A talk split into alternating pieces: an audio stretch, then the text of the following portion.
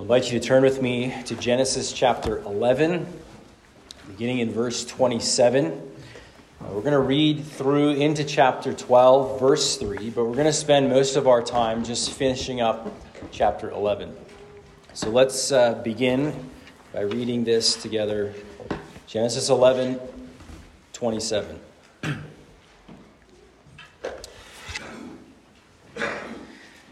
Now these are the generations of Terah. Terah fathered Abram, Nahor, and Haran. And Haran fathered Lot. Haran died in the presence of his father Terah in the land of his kindred, in Ur of the Chaldeans. And Abram and Nahor took wives. The name of Abram's wife was Sarai, and the name of uh, Nahor's wife, Milcah, the daughter of Haran, the father of Milcah and Iscah. Now Sarai was barren, she had no child. Terah took Abram his son, and Lot, the son of Haran, his grandson, and Sarai his daughter in law, his son Abram's wife, and they went forth together from Ur of the Chaldeans to go into the land of Canaan. But when they came to Haran, they settled there. The days of Terah were 205 years, and Terah died in Haran. Now the Lord said to Abram, Go from your country and your kindred and your father's house to the land that I will show you, and I will make of you a great nation, and I will bless you and make your name great, so that you will be a blessing. I will bless those who bless you, and him who dishonors you I will curse, and in you all the families of the earth shall be blessed. So in verse 27 of chapter 11, we begin yet another generations of section in the book of Genesis. So again, we've said a number of times, these, this phrase, these are the generations of, marks out new um, sections of this book. It's built around these sections. And uh, last week we looked at two of those sections, so sometimes they can be relatively short.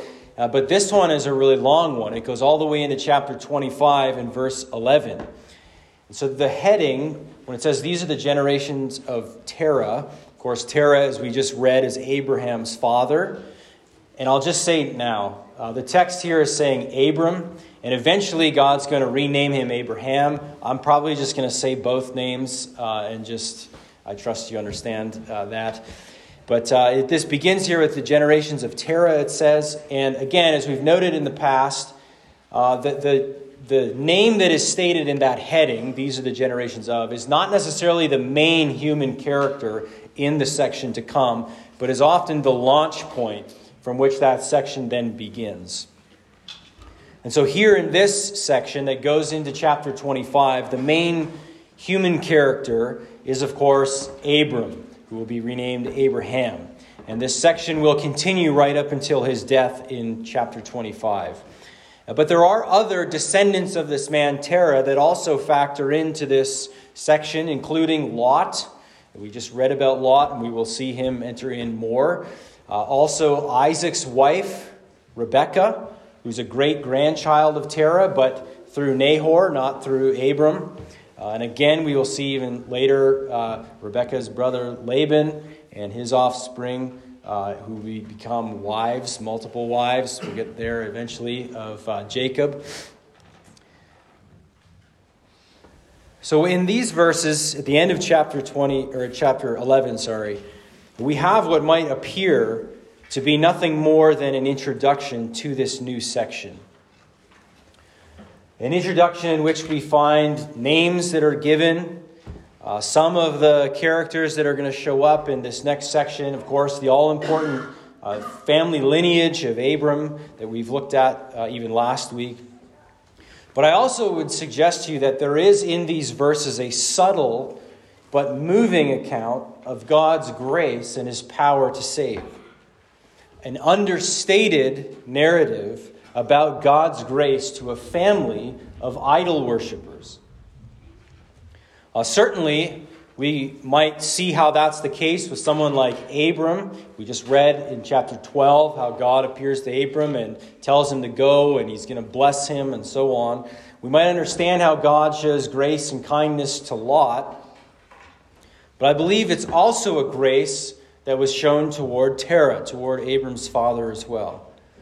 And while it's not a major emphasis of the overall story here in this section or of Genesis, it is worthy of our consideration because, among other things, it reminds us of God's care and His grace toward many who would not be much in the eyes of the world, who we might also easily write off as just another idolater. Terah, this man, seems almost incidental in the big picture of the Bible, even in the big picture of Genesis, even this section that bears his name. Uh, he can seem just like he's just a name to know so we can get the right lineage, uh, but little more than that. In fact, uh, we are explicitly told later in Scripture that Terah was, in fact, an idol worshiper.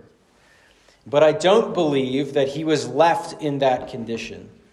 And so I want to get into this and, and, and explain this and show, hopefully, why this is the case, why I think this is here in this text. Uh, there are times when you pick up the Bible and you read maybe an old story and you kind of have an expectation of what you're going to find. And then you, as you study a little further, you can find yourself surprised by what's there. And this week, to be honest, I thought these verses in chapter 11 would be kind of part of a quick uh, introduction, say a few things, and then the meat of the sermon would be the first three verses of chapter 12. Um, but I was surprised even by what we find here at the end of chapter 11, and even moved by God's kindness to this man, Terah. Uh, but it's not just about this one man, it's about what this tells us about God's kindness to sinners all around the world, to the millions of lowly men and women throughout history. Men and women whose names we do not know, who've been completely and entirely forgotten. They were maybe even forgotten in their own day, let alone in our day now, but who nevertheless were recipients of God's grace, known eternally to God. And we could slip right by all of this in this text, and I think often we do and miss it. And so I hope as we go through this. You will be encouraged by it, encouraged that God is not merely concerned with important people, so called, in this world. Encouraged to serve the Lord, even if your prospects of being ever well known and making a name for yourself is low. That you'd be encouraged to rejoice in God's grace toward you if indeed you believe in the Lord Jesus Christ. And that you would hold out hope for those who would seem hopelessly lost today. Uh, so let's jump in, and the first point of our outline is just a family of idolaters. A family of idolaters. This is what we see here in verses 27 to 30.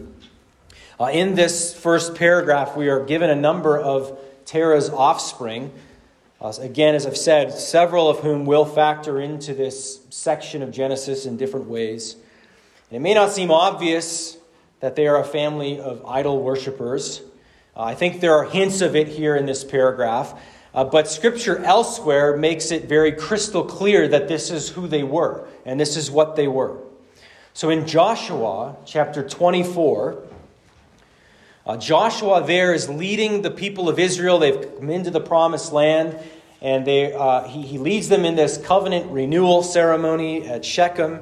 And the Lord addresses his people through Joshua. And in Joshua 24 2, it says this And Joshua said to all the people, Thus says the Lord, the God of Israel Long ago your fathers lived beyond the Euphrates, Terah, the father of Abraham and of Nahor, and they served other gods. They served other gods. The Lord, thus says the Lord, these men served other gods. They were idolaters. Very plainly, God Himself tells us this through Joshua. And so we can conclude with every bit of confidence that in Genesis chapter 11, as we're being told of this family, we are indeed being told of a family of, of those who worshiped false gods in this land in which they lived. And so let's, let's look here again, verse 27. Now these are the generations of Terah. Terah fathered Abram, Nahor, and Haran. And Haran fathered Lot. Haran died in the presence of his father in the land of his kindred, in Ur of the Chaldeans.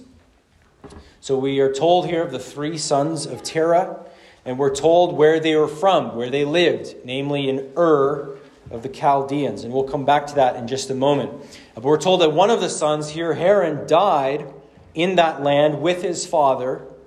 And then we're told about these other two sons and their marriages. So, verse 29 again, and Abram and Nahor, these are the surviving sons of Terah, they took wives. The name of Abram's wife was Sarai, and the name of Nahor's wife, Milcah, the daughter of Haran, the father of Milcah and Iscah. Now, something we'll just note in brief here is that Nahor's wife was his brother's daughter, his niece. And we will find out later in Genesis that Sarai is actually Abram's uh, half sister. See that later. So you still have, early at this point in Genesis, you still have a, uh, a degree of consanguinity or, or of marrying closer relatives that will later be outlawed in the Mosaic covenant. Uh, but we see it occurring here, and, and we might come back to that a little bit later, another time, as we will have other opportunities. We'll see this later again as we, we find out more about Abram and Sarai. But Nahor and Milcah here they're more or less left off in the story as it advances from this point forward. Uh, their names will appear later, they'll reappear in chapter 24. They are the grandparents, as I said earlier, of Rebekah, who will, of course, become Isaac's wife, and then of her brother Laban as well, again, whose daughters will marry Jacob. So, so their offspring will reintegrate with the chosen line of, of Abram through marriage. But in verse 30, so, for the most part, Nahor and Milcah, they're kind of left aside for now.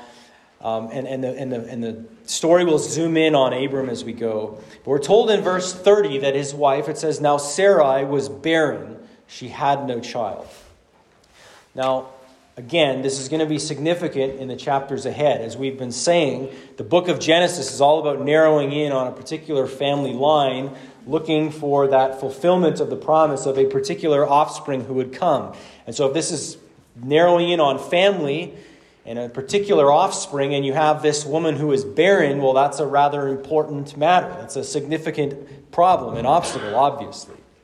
And that we'll see more of in weeks ahead. Again, we're not told a lot about them here, but we are told about their homeland, Ur of the Chaldeans. The Chaldeans, they'll become prominent later on in history, and particularly we'll see in the scriptures as well. They were a tribe of people who, under a man named Nabopolassar and then his son Nebuchadnezzar, these people would found the Neo Babylonian Empire. They'd be the main tribe making up this empire. And so, as we see elsewhere later in Scripture, the Chaldeans, that phrase becomes synonymous with the Babylonians. But at this point, that is all still in the future. Nevertheless, we're told here that was Abraham's ancestral land. That's where he was from. The city of Ur itself, in the region of Babylonia, it was southeast of the city of Babylon or Babel, which we looked at last week. Uh, so it was down closer to the Persian Gulf. And, and if you have a, a, I would imagine most of your Bibles would have a map in the back that would actually show you better where that location is if the geography is funny to you. Uh, but the Chaldeans would become very well known idolaters, uh, worshippers of false gods. And while, again, this is very clear later, their astrology, their divination, and so on, what the Lord tells us in Joshua 24 2 reveals that they were already this way in Terah's day. This family was a family of idolaters. They were residents very much at home in Ur with the other Chaldeans worshiping false gods. And so it would seem then that there was not an unbroken line of faithfulness to the Lord between Shem and Abram. Certainly, by at least the time of Terah, Terah and his family were not worshiping the Lord, they were idolaters. Well, this doesn't mean that There was nobody on the earth who was worshiping God. Uh, we will see, for example, later in Genesis, a man by the name of Melchizedek, who is a priest of God Most High. He will meet Abram and bless Abraham. It will reveal that there were some who were worshiping God. But Terah and his family are not presented to us here as those who were men of faith initially. If you remember when we first are told of Noah in the Bible, Uh, we are told that he was a, an upright man. We're told that he found favor or grace in the eyes of the Lord. But we are not told of, of a history of Noah worshiping false gods or anything like that. We're just told when we meet him, he was already an upright man. He had found favor in the eyes of the Lord and he was serving the Lord. But Terah and Abram, they are not presented to us in Scripture this way initially. They were in Ur and they were worshiping false gods. The implication seems to be that from the time of Babel until this time, at the end of chapter 27, that there would have been very little true worship of the Lord, such that even the line of Shem has become corrupted here and idolaters. Idolatry is something of a broad category. Uh, on Wednesday, if you were here, we looked briefly at Deuteronomy 11:16. Our study took us there, in which Israel was warned Take care lest your heart be deceived and you turn aside and serve other gods and worship them. And then in Ezekiel 14, likewise, the Lord warns those in Israel who would take his idol into his heart. Idolatry is first and foremost a matter of the heart. There is a deception that occurs before ever a man bows to a false God. And the false God could have all kinds of different forms. It could be bowing to a physical idol, it could be reverencing a, a false God and a false religion. It could be bowing to the God of mammon that Jesus speaks of, that is, of money and possessions. Creating a God in our own image. This can have any and all kinds of forms to it. It can be worshiping one's own self, ultimately, through the pursuit of pleasure, self indulgence, and again, many other pursuits.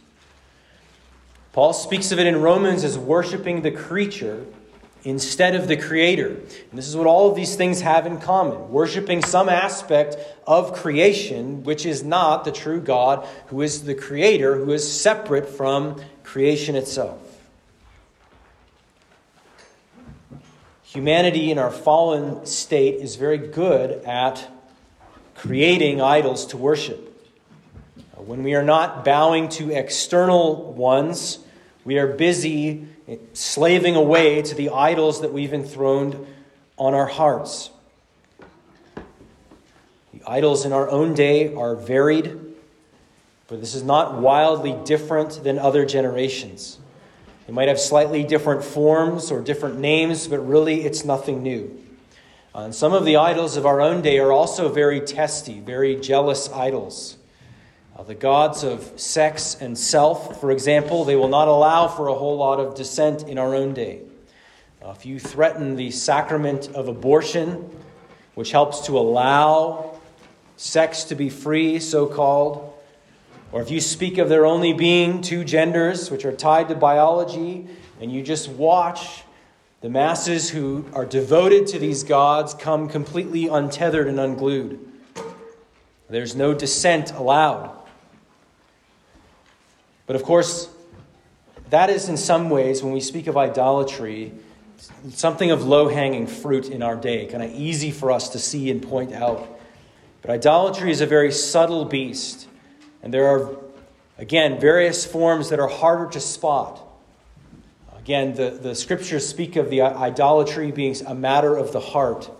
And so we can take very good things even and turn them into idols. The gods of money, pleasure, entertainment, and so on, these might be ones that are harder for us to see and even root out and might even seem, in some cases, somewhat respectable to us. There is much darkness in our day, as there has been in, in, in virtually every other day. men worshiping almost anything and everything except for the true God. And yet, while Terah and his family worshiping idols is obviously not a good thing, I would submit to you that it can be encouraging for us to consider this precisely because it reveals that God can indeed and does indeed save idolaters from our sin and folly. Those who are blind and lost in sin, amongst other people blind and lost in sin, worshiping idols. Now, we know this to be true in our heads that God saves sinners, He saves idolaters, yes, yes. But we can begin to wonder about it or doubt it or lose sight of it in our own hearts as we look out in our own day and we see all kinds of unbelief and all kinds of crazy things and people devoting themselves to all kinds of idols that are not the true God. When there can seem to be no hope for souls lost and blinded in sin, we have here yet another example of an idol worshiping family to whom God will reach down to with his mighty arm. Uh, James Montgomery Boice was a, a preacher whose commentaries on Genesis I have, I have been reading as we've gone through, and he recounts in there how Luther took courage, Martin Luther, looking at this very time period we are considering now because it was a very dark period. And yet the light was about to shine upon Abram. And the Old Testament church, as he says, was not to be totally stamped out. Even in the midst of darkness, we see God mighty to save. But there is also a warning here for us as well. Uh, one of these sons of Abram Haran, for unknown reasons, died. And it's noted when he died. He died, died before there was ever movement out of Ur toward the promised land. Before it would seem Abram ever got a visit from the Lord. Before there was a chance for this man to hear any good news from Abram. It is a warning about the urgency of life, that there may not be a tomorrow that the time to get right with the Lord is indeed today, that the time to take seriously the things of the Lord is now, that the time to stop violating the conscience, to engage in sin is now, that the time to believe upon the Lord Jesus Christ is today, that today is the day of salvation. And this is true for each of us, and it is true for the world. There is urgency, there is danger upon presuming about tomorrow that there will be one. And we see that in Haran, who died with his father while they were still in Ur of the Chaldeans, this idolatrous land of their fathers. But let's move on here and see God's kindness to these people as well. Let's read again verse 31. Terah took Abram his son, and Lot the son of Haran his grandson, and Sarai his daughter in law, the son of Abram's wife, and they went forth together from Ur of the Chaldeans to go into the land of Canaan. But when they came to Haran, they settled, or they dwelt there. The days of Terah were 205 years, and Terah died in Haran. Now the Lord said to Abram, Go from your country and your kindred and your father's house to the land that I will show you. Now, that last paragraph there of chapter 11, verses 31 and 32, it, it might look like all we can really say about it is that Terah, for an unknown reason, it's not explicit, leaves Ur to head towards Canaan. And he takes with him some of his family, Abram and Lot. But then he ends up settling in Haran instead of going to Canaan. Also, we're not told explicitly why that is. And if we try to say much more than that, it might seem like speculation. But what I would suggest to you, and I hope to show you, is that Abram had already at this point received the call from God to go to a land that he would show him, and that Terah and Lot went with him because they likewise believed. And so let's just look at this a little closer and hopefully see this. Uh, first of all, there's a question in chapter 12, verse 1, about whether it should be translated there. We, we read, Now the Lord said to Abram. There's a question about whether that should be translated as the Lord said to Abram, Go, as the ESV says, or the Lord had said to Abram, Go. Uh, both of those are legitimate renderings, and the ESV even has uh, a footnote there to let you know that that's debated. It could go either way. And so, what's the difference between those two options? Well, the difference is if it's saying the Lord had said to Abram, then it would be suggesting that he had already said this prior to 12:1. That is prior to the death of Terah. Abram had, Abram had already received this instruction from the Lord. And then that would be an explanation of why it is that Terah and, and Abram and Lot had left Ur in the first place. If that seems like a stretch, we are told explicitly elsewhere that Abram had already received the word from the Lord.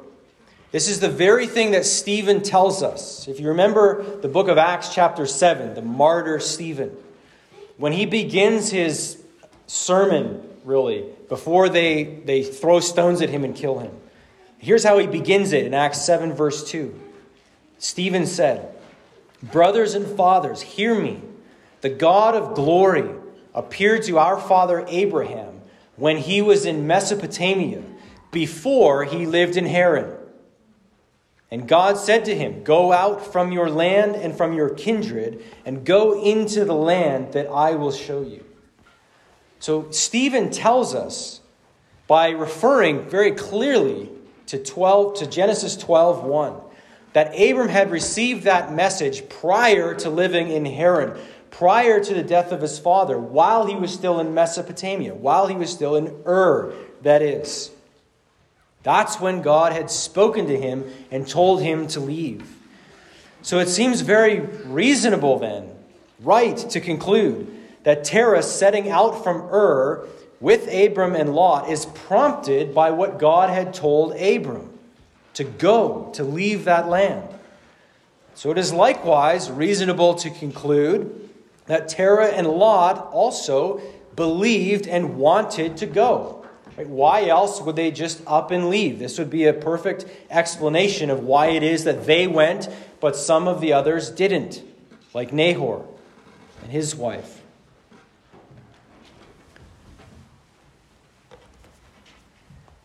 Also,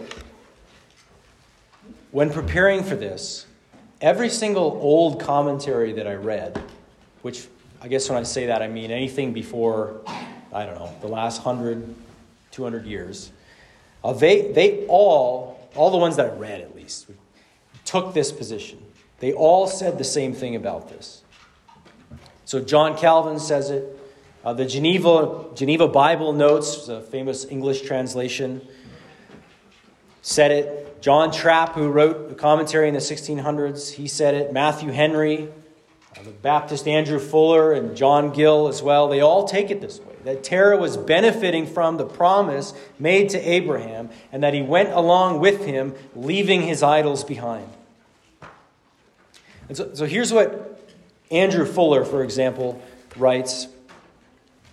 He says, taking the whole together, and what he means is when we look at Genesis 11 and into chapter 12, when we consider that in Joshua 24 2, we're told that this family, they were idolaters in the land of Ur. When we consider what Stephen tells us, uh, that, that Abram received the command to go while still living in Ur. When we try to put all this together, here's what Fuller says It appears that God revealed himself to Abram and called him to depart from that idolatrous and wicked country, Ur, whether any of his relations would go with him or not. That Abram then told his father Terah and to all the family and invited them to accompany him that Terah consented, as did also his grandson Lot, that Nahor and his wife Milcah were unwilling to go and did not go at present. That though Terah was not the first mover in this affair, that is, he was not the main actor or he was not the, the brains behind the plan, he's not the one God appeared to, yet because he was the head of the family, he is said in verse 31 to have taken Abram and Sarai and Lot and journeyed toward Canaan. So I think that does the best justice to all of these texts as we try to put these pieces together. Uh, in, in, in a lot of the more modern commentaries as well, at least again, the ones I've read, uh, they seem a little more hesitant to draw these conclusions. But I don't find any of their explanations about why Terah left Ur. Uh, I don't find them to make any more sense of what we have in Scripture than this understanding. Now, as for why they would settle in Haran, uh, again, a common understanding would, is that Terah, being old, fell ill and they were unable to continue their journey. And so they stayed there, and eventually he died. And then upon his death, Abram renews his journey. Some will argue that maybe there was hesitancy. They got as far as Haran, but there was some maybe doubting or waning of faith in Terah and or Abram that caused them to stop. That's possible, of course. But given the reference here to Terah's death there, it seems that old age and illness might be a better explanation. Regardless, I am persuaded that Terah likely as he's getting on in his age, believed what God had said to his son and set out in faith with his son and benefited from what the Lord had said. Now, this story in Genesis is not going to say much more about Terah. It's going to focus in more on his offspring, particularly Abraham. But I think it's worth, again, considering God's grace to sinners in all of this. Here is Terah, an idol worshiper in a land of idol worshippers, receiving the word of God by faith as he hears it from his son in his old age, turning from his idols and being part of the lineage of the Messiah. There are a couple of things that I find compelling here about this. The first, again, is just the reminder of God's power to save, no matter how bleak and dark things may seem. Again, the times were dark at the end of Genesis 11. And into it, God reveals his glory, as Stephen puts it, calls out to Abram. And at least some of Abram's family were blessed along with him from the very beginning. And even if you're not completely convinced that this is saying this much about Terah, that he turned out to, to believe. We certainly do see elsewhere in Scripture God's power to save wretched sinners. Even at the last minute, like the thief on the cross. I mean, that's, in one sense, the darkest moment that history has ever known. In another sense, it is the greatest, yes, as Jesus dies to save sinners. But here is the Messiah long foretold, being rejected being nailed to the cross. And in this moment, here is this sinner, this murderer, a man who's being crucified, who by his own admission deserves what he's getting. Believing in the Lord Jesus Christ, and Christ saying, Today you will be with me in paradise. We think, of course, the Apostle Paul, perhaps the quintessential example of this, a vicious persecutor of the church, the least likely you would think to turn and be saved on his way, in fact, to try to arrest yet more Christians, literally blinded by the light as the Lord appeared to him on that day. There is hope in any dark day, including our own. And even as we think about the lead up to the Christmas season, and we think about Christ coming to earth, that's another one of those themes we see a light shining in darkness in the early part of the Gospels. There is hope in any dark day, including our own. The times before the Great Awakening.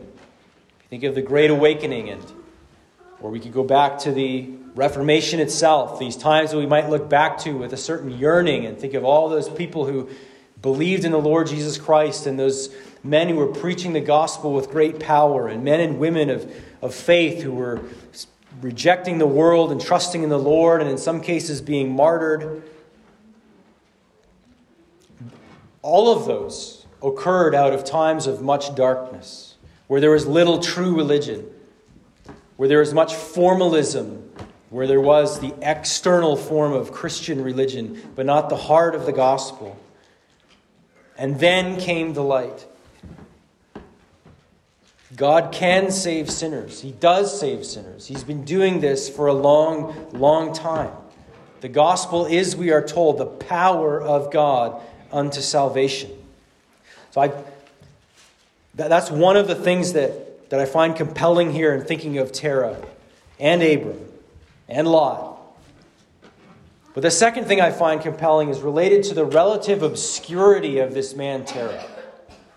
Now, obviously, he is in the Bible. There's a section of Genesis that gets a name after him. He is in the, the lineage of Christ. Obviously, there's an honor in that. It is from his descendants the Savior comes. But obviously, we could very easily miss that this man even believed in the Lord, that he even had ever, ever at any point possessed faith. It seems that he was very nearly, at least from a human perspective, very nearly passed by altogether. God spoke to his son Abram, not to him. And yet, what a tremendous blessing for this man to believe, and then to take Abram and his grandson and to begin that journey toward Canaan. So, Terah is something of a forgotten man to many. And it reminds me or makes me think of how many, again, millions throughout history, completely unknown, now forgotten, known to the Lord. Those whom the Lord has called out of sin. And maybe it's the sin of the blackest, most wicked, pagan sort of idolatry. Or maybe it's salvation out of the blinding light of self righteousness. But how many unknown names, obscure people, purchased by the blood of Christ? These souls who lived and died unknown, but for whom eternity awaits. It's a, it's a remarkable thought, I would say.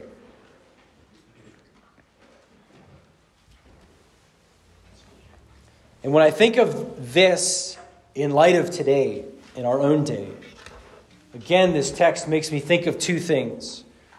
First, that the Lord could do great things in bringing about tremendous revival in our own day at the preaching of His word and as His people call out to Him in prayer for such things. And as we, as His people, take seriously what God calls us to do, to believe what He tells us to believe, to seek to walk before Him in holiness. Secondly, there's encouragement in this fact that God saves unknown people. People that are unimpressive to the world, forgettable to many.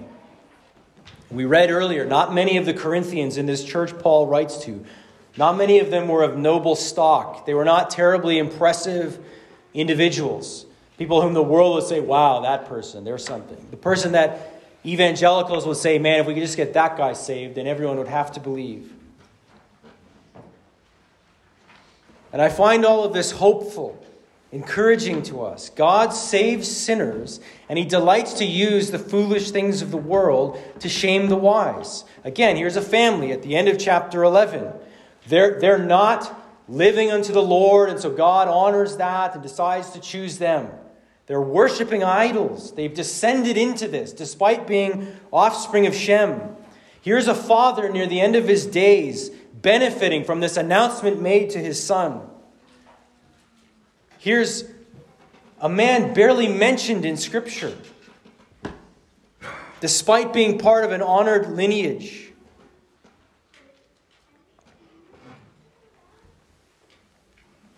There's hope in this.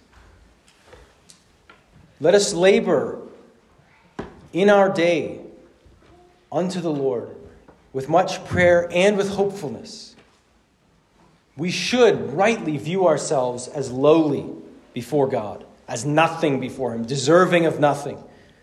We should feel our weakness. We know that when we read God's word, we fall short of God's glory. When we read God's law, it exposes our hearts. We are sinful.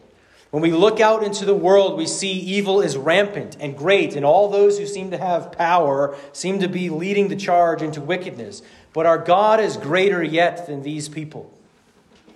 He can and does save sinners, those whom the world again would find very forgettable or who would mock or despise.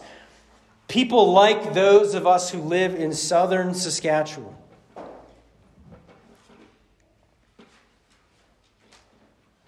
God not only saves sinners, but He sanctifies those that He saves, and He keeps those that He saves. He does not leave us or forsake us.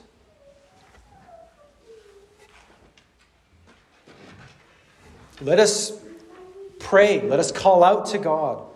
Let us be about the work that the Lord has given us in our homes, in our jobs, everywhere we have opportunity. And let us not be ashamed of the gospel.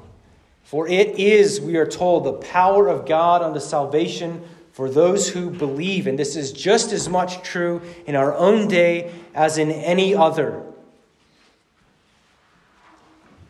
And let us be content to leave the results in God's hands. Whether churches pop up all over, whether our own numbers would swell, or whether we would remain as we are, dwindle in time even, whether we would be despised of the world, whether there are no others out there preaching the gospel.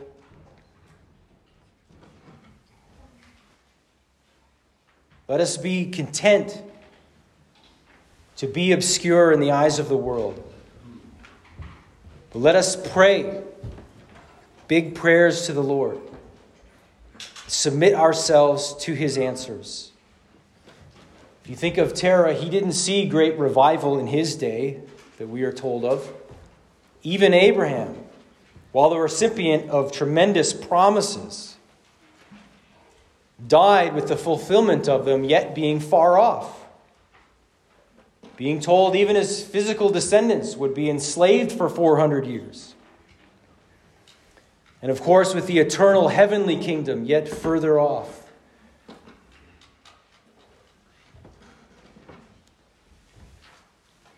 God saves sinners. He does so through the blood of his Son, Jesus Christ, whom he has sent to satisfy God's wrath on behalf of all who would believe in him.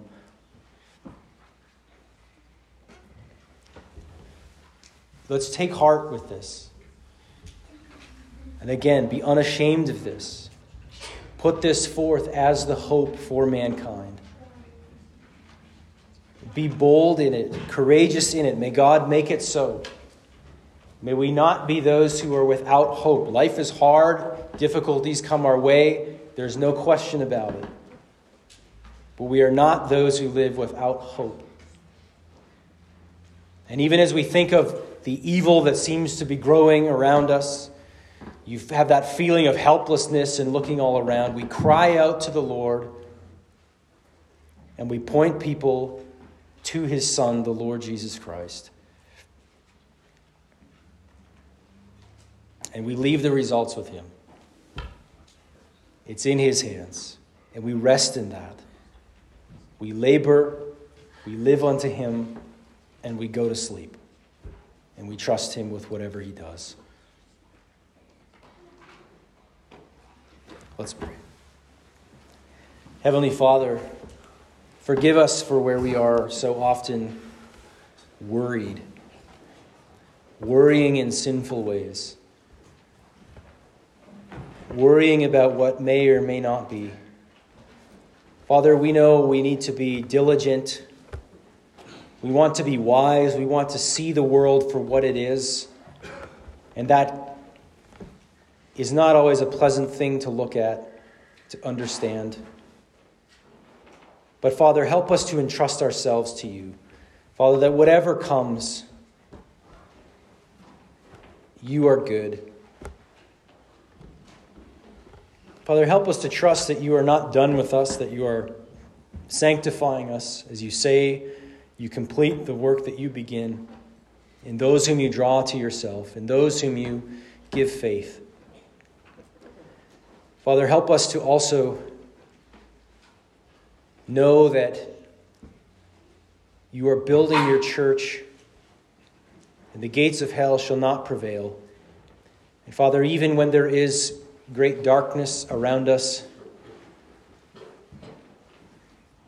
you still are saving people and calling people to yourself. And Father, if all of our efforts around us to try to stem the tide of the slide into greater and greater immorality and our social and political efforts, if they come to nothing, Father, may we never lose confidence in the truth that you are building your church. May we not lose sight of eternity. Help us to live in light of that truly, Father. So we pray that you would deal with us according to your mercy continually. Give us help in our times of need. And help us to go forth with heads up. Father, strengthen us through whatever trials and difficulty we face.